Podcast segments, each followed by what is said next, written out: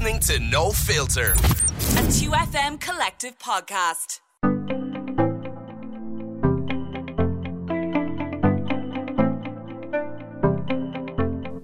Hello, and welcome to No Filter, the podcast which features conversations with extraordinary women with extraordinary stories. This episode features Louise O'Neill, whose young adult books Only Ever Yours and Asking for It made a huge splash on the international publishing scene when they were published in 2014 and 2015, and threw her into the position of being a voice of Ireland's growing feminist community. During our chat, we discussed dating when you're one of the faces of Irish feminism, what it's been like to suddenly become recognisable, and how we're feeling in the aftermath of the hashtag MeToo revelations. With two books coming out next year, a film script on the go, a newspaper column, and countless fans turning to her for advice on a regular basis, I began by asking her how she's coping with it all.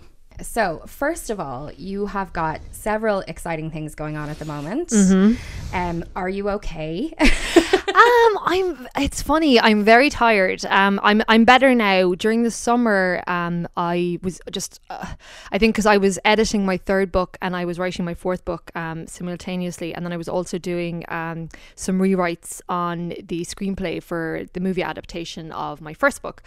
Um, and I went through a period of about two months where I just, which I, I always feel guilty saying this to someone who has a child, but I was like, but I wasn't sleeping. And um, no, I hate, I hate that that thing of like, oh, you can't complain because someone else. like, no, your your lack of sleep is still lack of uh, sleep. Uh, thank you, thank you. You're like, I haven't slept in two years. Um, but uh, yeah, so I had sort of a period of I just would wake up at about two o'clock. It seemed to be about two o'clock every night, and then I just I couldn't like my body just felt just so like wired and just really like tight and I think I was just I just felt so anxious about all of it um and then once I submitted the third book um, and it's funny because now I'm like, I've only got one book to work on, which usually would be quite a lot of work. Um, but uh, it feels like a holiday at the moment. Uh, so, so yeah, so next year is going to be busy, but in, in a different way, you know, yeah. um, because I'll have the two books are coming out, one in March, one in May and then the hopefully the movie will start um, filming in sort of February, March, and then the um, play of Asking for It is coming out in July. Jeez. First of all, your book that's coming out in March. Yes. So I gather it's about kind of obsessive love. Yes, yes, yes, yes. Um, it's called Almost Love. Um, it's funny again. I'm trying to. I haven't really spoken about this yet. Um, so trying to kind of gather my thoughts about it. But uh, yeah, it's about a young woman um in her twenties, um, and she falls in love with um a much older man. He's very wealthy. He's very powerful. And I suppose it's a very toxic relationship. And it's about that kind of power imbalance. And when they break up, um, no spoilers there, um, but um, she it really affects, I think, just the way she sees herself um, and her self esteem and her relationships um, with her father and with her friends and her subsequent relationships. And I think it's really about how women are so conditioned to believe that we have to be in relationships, that if we're not in a relationship, then our I suppose, our worth as a woman um, is very much diminished, and often we are encouraged to make sacrifices. Um, you know, as people, um, and sacrifice things that are maybe very true to ourselves, um, mm. in order to maintain those relationships. Mm. Um, and yeah, so I think it's been it was an interesting book to write. It was my first book that's you know ostensibly for adults, yeah. um, and it's been really interesting. Even so far, you know, the initial reaction to it is I'm getting very intense emails from people being like, oh, this was my Matthew, um, which is the um, the male character's name, and then telling me kind of their story of this relationship that they were in that was just so dysfunctional um, and so damaging ultimately. Um, and it feels like every woman seems to have one. Who is your Matthew Louise? Oh, I don't have one. Oh, really? Um, no. Well, oh, well, like no, I mean I had damaging like they were I, not even relationships, mm-hmm. but like I certainly allowed myself to be treated badly. Yes, everyone's done that. Yeah, but my thing was, and it's interesting that you said it there because I've been thinking about this a lot recently. Um, with women, like how many of our choices are actually conscious, or mm. how many of our choices are things that we're doing because we think that this is the logical next step? Yes, yes, yes, yes. Yeah, yeah. I think I think you can say that about everything, and I think that it's sometimes that can feel very um, paralyzing because you start um, analyzing every decision that you're making. I mean, like, okay, is this a, decision that I am making, like as an autonomous, you know, human being, or is this as a result of social conditioning because I am, you know, quote unquote a woman? Um, and even with things that you know, both of us, I'd say, would really enjoy fashion and makeup. Um, and I think sometimes, you know, it's like, well, I really love makeup, but also how much of that is that I feel the need to look attractive, or Mm. I would um, like I feel the need to sort of present a certain image to the world. Um, and if you know, I think it, it's about being comfortable, whether you're wearing whether you're wearing makeup or not. Um, and I think a lot of people tend to kind of reach for that as well, some people it, um, it might um, reach for it as a, I don't know, like a mask or um, crutch. yeah, a crutch. Um, and I think it can be. It's just it's interesting. It's interesting to look at all of these tenets of femininity and say, you know, am I actually interested in these? And I feel like I am. But I think it's also about acknowledging that yes, I love fashion and yes, I love makeup, but also I do feel the need to conform to a certain ideal of um, femininity and beauty in order Yeah. just to be acceptable. I'm probably you know, I've been in therapy since I was 17, so I am just nearly pathologically self-aware you know? And i think i would i i need to question everything and really sort of uh, uh, explore my motives for everything um which can be very tiring. Um and i think it's funny because i obviously have made a decision you know that i don't want to um have children. Um and uh it's just whenever i sort of give my reasons around it to my mother she does and she's so funny because she doesn't like she doesn't care. She's like whatever makes you happy. But she always just rolls her eyes and she's like oh my god you just think so much. It must be so tiring in your head. Yeah yeah but I, I think that's good you Mm. know i think that's good i think it's good that uh, you know women have room to think now for the most Yes. part and consider what they really want as opposed to what is just the Yeah. natural next step or the done thing No, I agree. And I think it's interesting when you see women uh, taking that space in order to really look at their lives and I suppose understand their own desires or what they need or what they want, and then how often that can be dismissed as navel gazing or, you know, mm. this sort of millennial self obsession. I'm like, no, I don't think there's anything wrong with really wanting to understand yourself. Um, Again, the therapy speaking, but I know you'll forgive me. listen i studied psychotherapy so i'm right there this would be great. We're going to get on so well. Um. Okay. Well, so that's almost love, and that's out in March. Very exciting. Mm-hmm. Yes. And then the next book Yes, is uh, the Little Mermaid yes, adaptation. Yes, yes, yes. It's a feminist retelling um, of The Little Mermaid, which it was, you know, Scholastic approached me and asked me, um, would I, they, you know, they wanted to commission me to do this, and I just couldn't refuse. I just loved that story so much when I was a child. Like I was just obsessed with it. Um, and you know, we, we lived by the sea, and you know, I had red hair, so I was pretty much convinced I was Ariel. Um, and um, uh, yeah, so it's been. But obviously, you know, when you look at the original fairy tale, it's just it's so dark, and there's so much in there that's really ripe um, for a feminist conversation. You know, around you know, she gives up her voice um, in order to you know be with someone that she loves, and I think which is really fascinating to see the parallels between Almost Love, um, which is about women being silenced from relationships, and then writing about a woman who's literally lost her voice, you know, given up her voice in order to, um, uh, I suppose, fulfill her romantic um, aspirations. Um, and then you know even the mutilation it's it, it- it's there's so many parallels with like plastic surgery and this kind of obsession with um, altering and modifying your body in order to uh, adhere to again um, these often unattainable ideals of beauty um, and you know that she re- it's it's self mutilation really um, and you know in the in the fairy tale when she goes on land and she's given legs every step feels like you know like a sword is being um, shoved up her foot basically and it's just like she's just in excruciating pain. Um, and he the, the prince is just uh, anyway just the worst he's just the worst so that's fun So what you're saying is there won't be a singing cross. no it's quite dark. It is. It is quite dark, but that really suits me. That really suits my Yeah. um, sensibility, which is so strange because I think as a person, uh, it's been really interesting. Sometimes I'll get messages on Twitter uh, from people who probably just read my column, and they're like, "Oh, you're just permanently, you know, outraged, and you're just, you know, such an angry person." And I find that really funny because I actually think in my everyday life I'm fairly like I'm pretty easygoing, but when I sit down, uh, it just it just seems to come out. I think it just seems to come out in this very dark fashion. Um, probably because there is just I think when you're talking about these kind of subjects, um, you know, anything to do with you know gender and feminism and sexuality, um, and I suppose the way men and women relate to each other, which is just I suppose themes that I kind of tend to come back to time and time again, and you know the beauty myth and pressure on women and uh, you know uh, sexuality, and it just a lot of it is quite dark. I mean, you know, even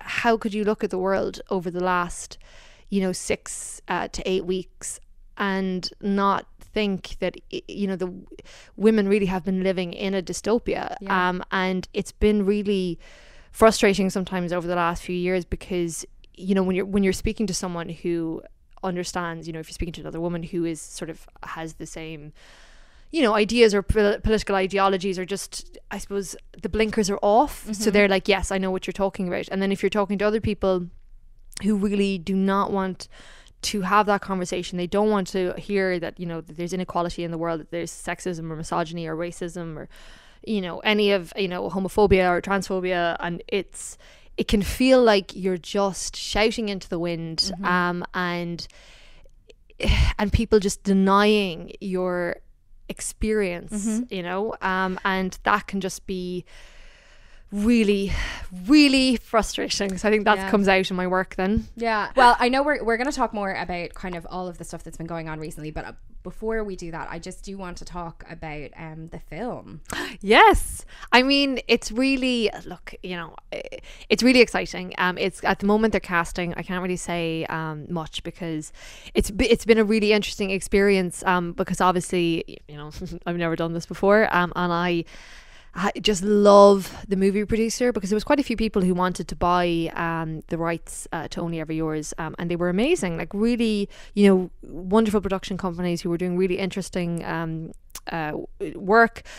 And I don't know, I just I, I just really wanted it to be someone that I just really kind of clicked with. And then I remember Adrienne rang um, and I just loved her. And she's also one of the most dynamic women I've ever met in my entire life. Like every time she rings, right, and I um we we have, kind of have these Skype calls every so often, and I hang up the phone and I just feel so lazy. I'm just like, what am I? What am I doing? Like she um, just is uh, no, writing a book, editing no, a book. you have no idea. This woman is I mean, she's just incredible. And like you know, at, at the moment now uh, with the the Weinstein Company, you know, they're trying to organize a buyout um, of the uh, Weinstein properties, and then they'll start giving the profits to um, victims of assault and sort of setting up. Um, I suppose like just help so that when people are you know want to speak out that they're not going to be uh, you know I suppose uh, you know, like fina- in financial difficulties as a result. And she's just she's just incredible. And I think what I really loved about her was just you know not only obviously is she just this incredible like you know businesswoman but she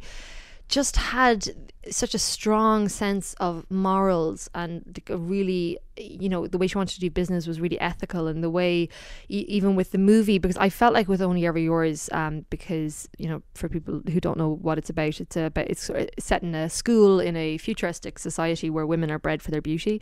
And I always felt a little bit apprehensive because I thought that it was the sort of story particularly in a visual sense that could be exploited really easily, you know, because you're talking young, beautiful girls. I was like, oh, this could go really wrong. You know, it could just be really sexualized in a way that like it's not supposed to be at all. Yeah. And I just wanted to, um, I just wanted to sell the rights to someone that I just really trusted. Um, and like Adrienne and I are, you know, it's like we she rang on Friday uh, just to go through some new developments and because eh, these sort of, you know, it's really it's been a really interesting experience because obviously they're waiting on this one particular person who's very famous to sort of decide whether she will or she won't do it.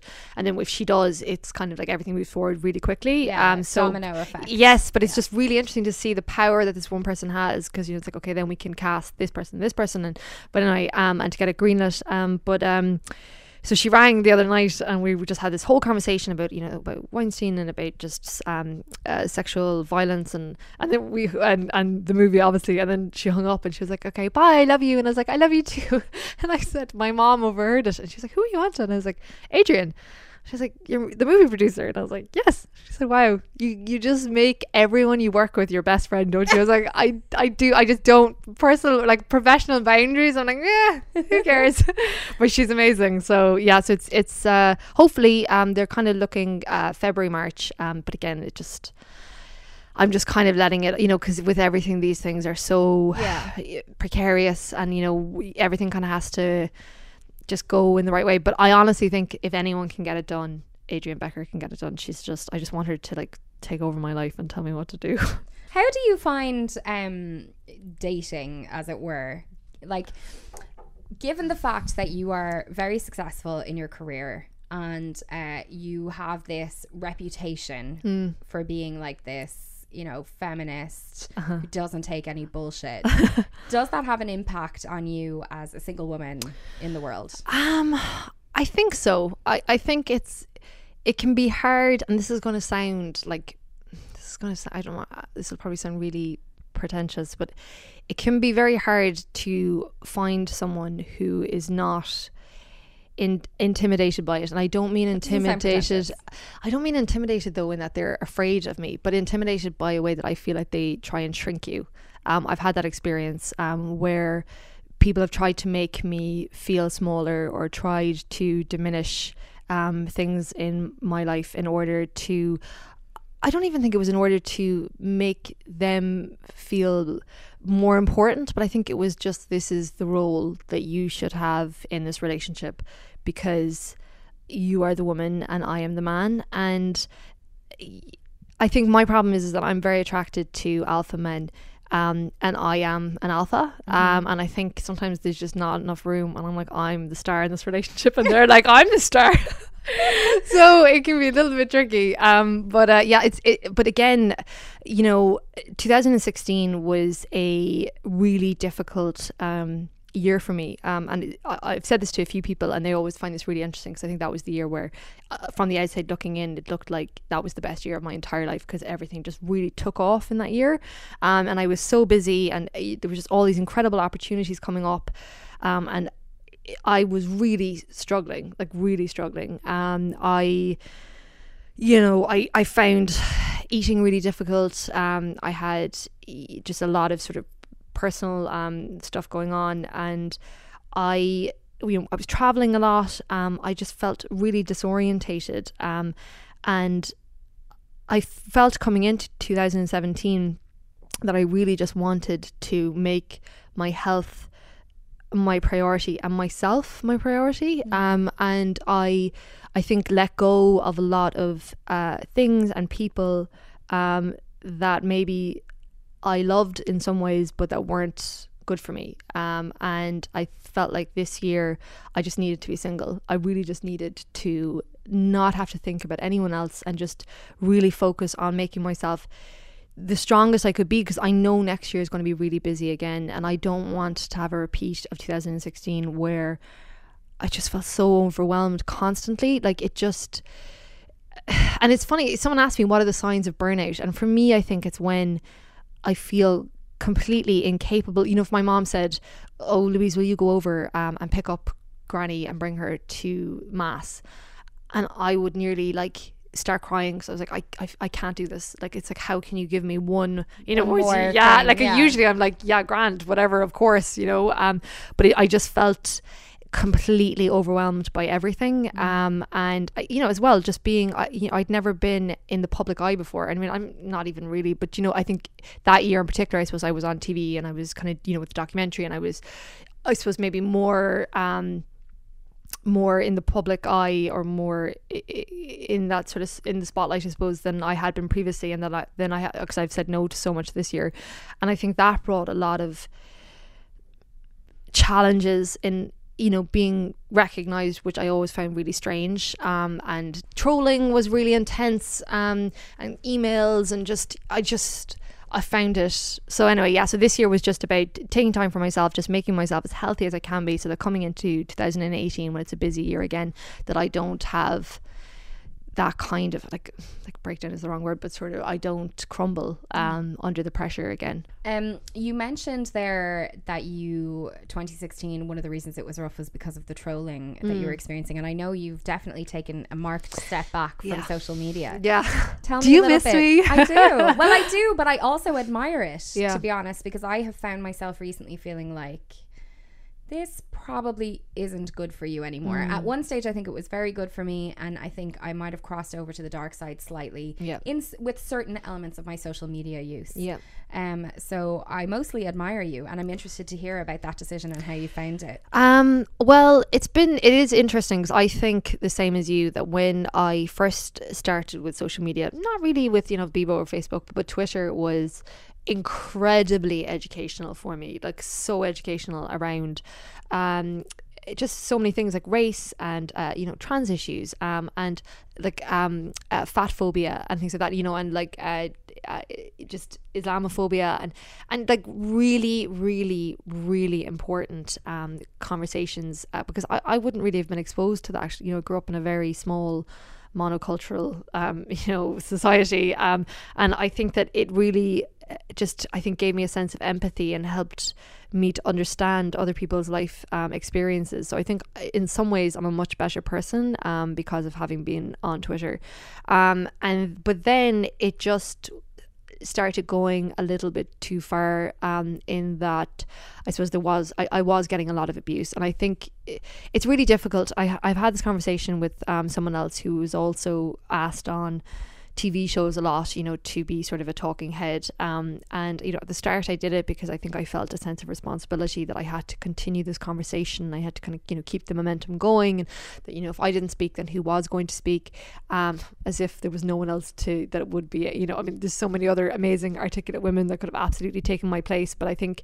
I suppose I just felt a little bit under a bit of pressure, um, and then just the abuse that you would get, and it's it's really hard because a part of me is like I'm letting them win by turning down the Claire Byrne show or I'm letting them win by taking a step back um, from Twitter.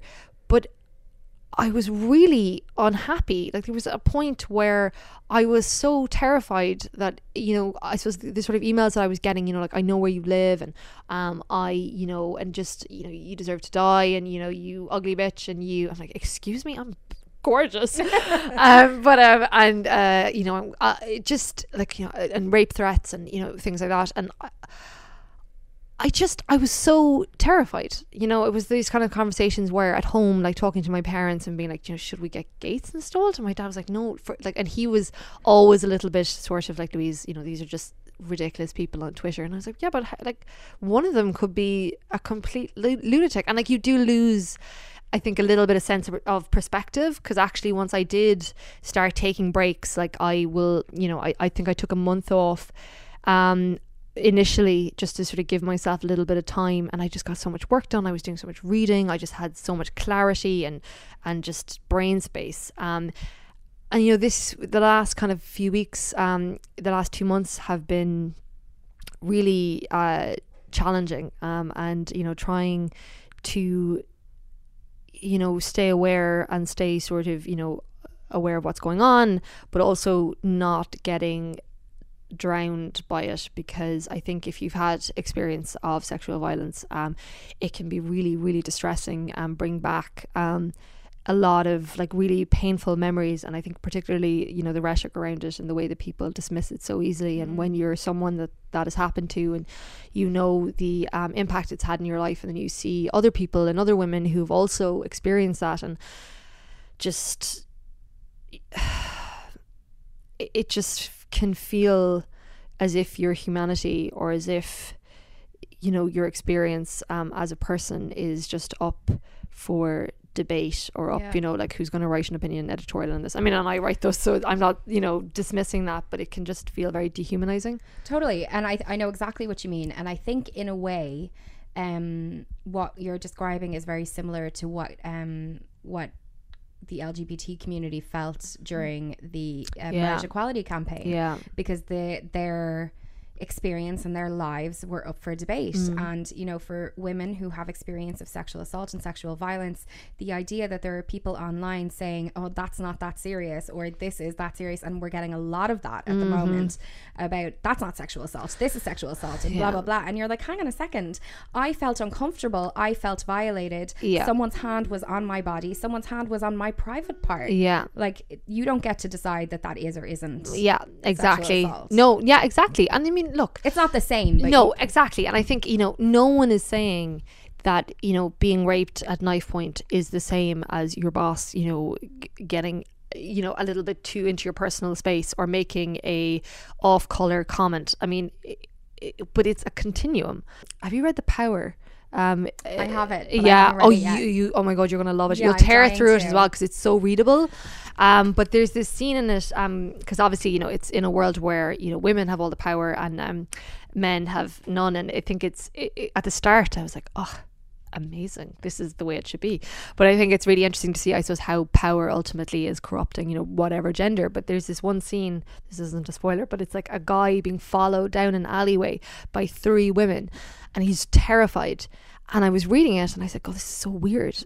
I said, Jesus, if this was the opposite way around, I wouldn't even have.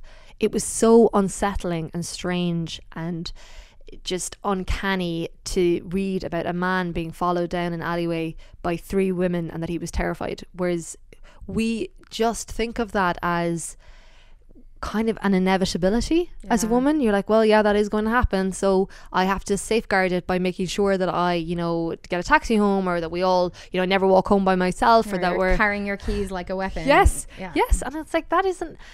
Th- That's no way to live. And people saying, oh, you should be realistic. This is just the world that we live in. I'm like, nothing will change if we just accept things. Yeah. Um.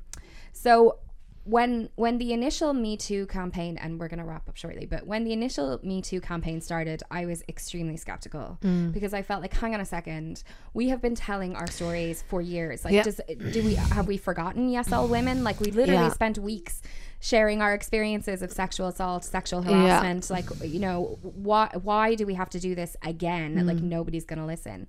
But I do feel like something is changing. I agree. I agree. And even when you said it there, I just got like kind of like a slight shiver because at the start, I think I felt, I was like, okay, why are we asking vulnerable women to, you know, share their most traumatic experiences, you know, just to like basically cut their veins open um, for in order for other people um, to finally like accept that we are human beings and that this is an experience and this is unacceptable um, and you know regardless of whether you have you know a, a wife or daughters yeah. you should I mean, I presume you all have mothers, but um, I, I- you know, I think it's just you should be able to uh, identify with women as human beings. But it's been really the last few weeks have been so strange because in one way it's been very challenging and upsetting and frustrating and tiring and just I think because I knew it was bad and because you know I've had my own experience and I've talked to people about their experiences but I think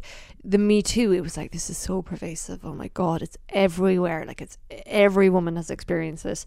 And that can feel just so like just makes you want to kind of you know take a, a, a nap forever you know? Um but then it just does feel like women just seem to be so fed up. Yeah. and i think it's been really interesting. And again you know we're talking about like twitter and social media like it, it has given the voiceless a voice you know? Like i think social media has given women a platform in order to you know tell their truth and in order to share their stories.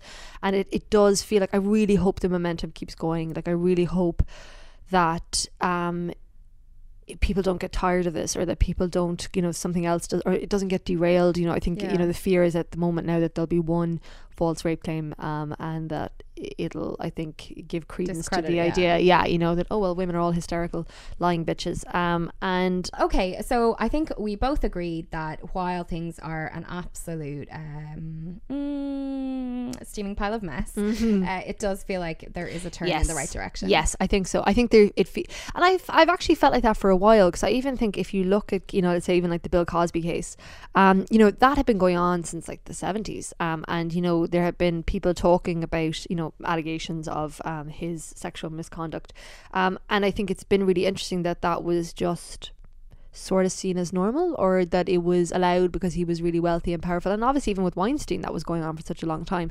And it does feel like you know in some ways it feels like it's getting worse because I suppose like any time that there's any sort of movement in the um like in feminism like anytime there's any sort of um propulsion um forward there's always a massive ba- backlash. Always. Like constantly. Like if you look at like you know there was huge strides forwards in the 80s um and then the, in the 90s you know feminism was nearly like a dirty word and I think that it's been really interesting to watch it happen this time where that you know the vitriol that comes out you know the the men's rights um activist movement um and but women really just seem to be saying we've had enough and i think a lot of it is even the fact you know with I mean, it, well, I was going to say with Trump being elected. I mean, I know it's fifty three percent of white women who did vote for him. Um, but um, I, I I wonder as well, has that galvanized women? Has I that it you know? Yeah, I think it has. I think it has. I think I think women are at a point. Well, lots of women are at a point where they just feel like, no, enough is enough. Like we have got to draw a line. Mm. Yeah. this is Yeah. insane. Yeah. Because And- why why why should we? And you know, I think i i- it's been really interesting because you know I have uh, younger cousins and you know my friends now. Um, you know, one of my best friends has uh, a little girl and she's just such a dote. And I just look at her and I'm like, "Oh, this will not happen to you. I will not let this happen to you. Um, and I think that it's it's really it's not just about us anymore. It is about you know the generation coming up after us. Um, and for for little boys as well. I just think that the problem with the patriarchy is that it doesn't really give us e- either gender a space to be who we really are. And I think that you've got you know women who are being silenced and then you've got men who are, aren't given space to express like their emotions um, and everything comes out as anger because they can't cry or they can't be vulnerable or they can't you know because they see that as weakness and i'm like that is just such a sad way to live Yeah, everybody's losing in the patriarchy. Yeah, yeah, everybody, absolutely. Male, female, A 100% doesn't matter. I agree. Well, Louise O'Neill, thank you so much for your time. thank you Cannot wait to read both of your books that are coming out next year, and I cannot wait to see that film, which I'm sure is going to be a roaring success. oh so exciting And we will talk again soon. yes thank you The Collective. 2FM.